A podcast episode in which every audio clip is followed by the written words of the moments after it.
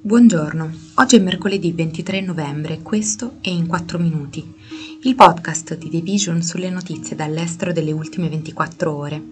Parleremo del terremoto in Indonesia, di Zelensky che chiede di ridurre l'uso di energia ai suoi connazionali, mentre la centrale di Zaporizhia subisce il peso dei bombardamenti e della sofferenza dell'economia britannica.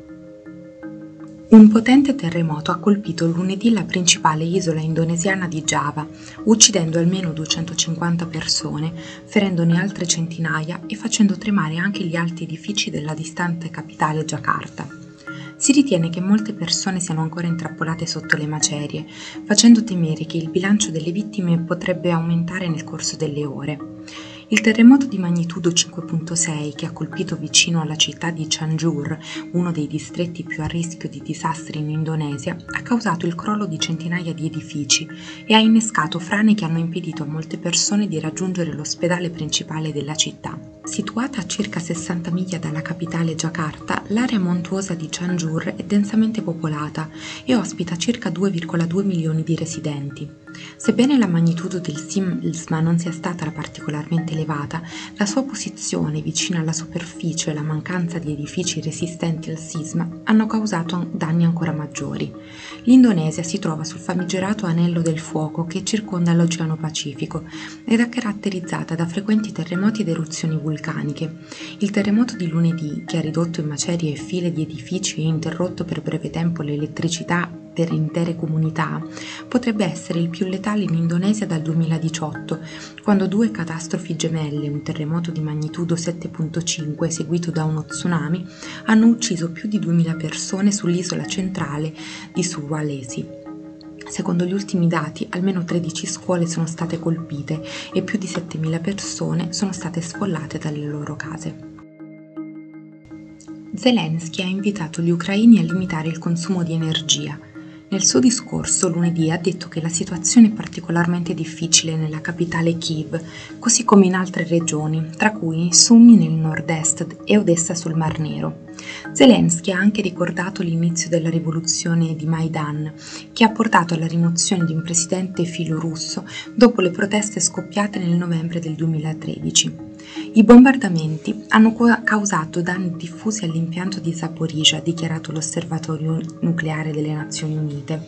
Gli ispettori dell'Agenzia internazionale per l'energia atomica, che hanno cercato di negoziare una zona cuscinetto intorno all'impianto, hanno stabilito lunedì che i reattori sono rimasti intatti Nonostante non ci siano problemi immediati di sicurezza nucleare, l'AIEA ha dichiarato che i danni dimostrano chiaramente l'intensità degli attacchi a una delle più grandi centrali nucleari del mondo.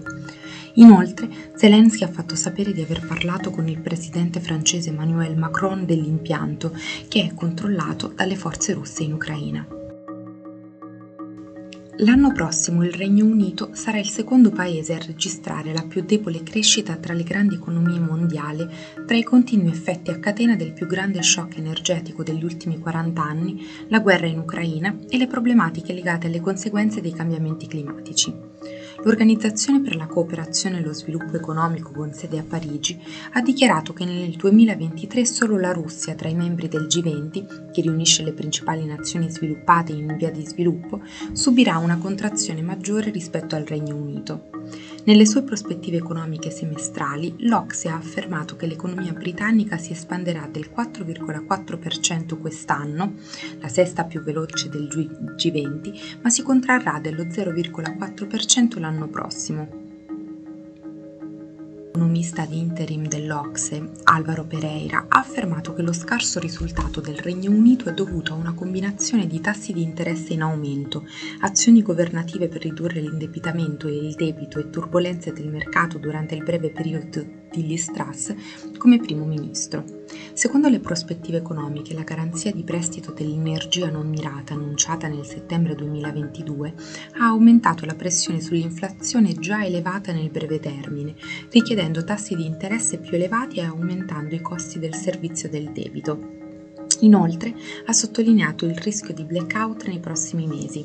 Sebbene il Regno Unito non dipenda dalle esportazioni russe e importa gas e elettricità dal continente durante i mesi più freddi, un inverno particolarmente freddo potrebbe rischiare di provocare interruzioni delle forniture, esponendo l'economia britannica a tagli di corrente a rotazione. Questo è tutto da The Vision, a domani.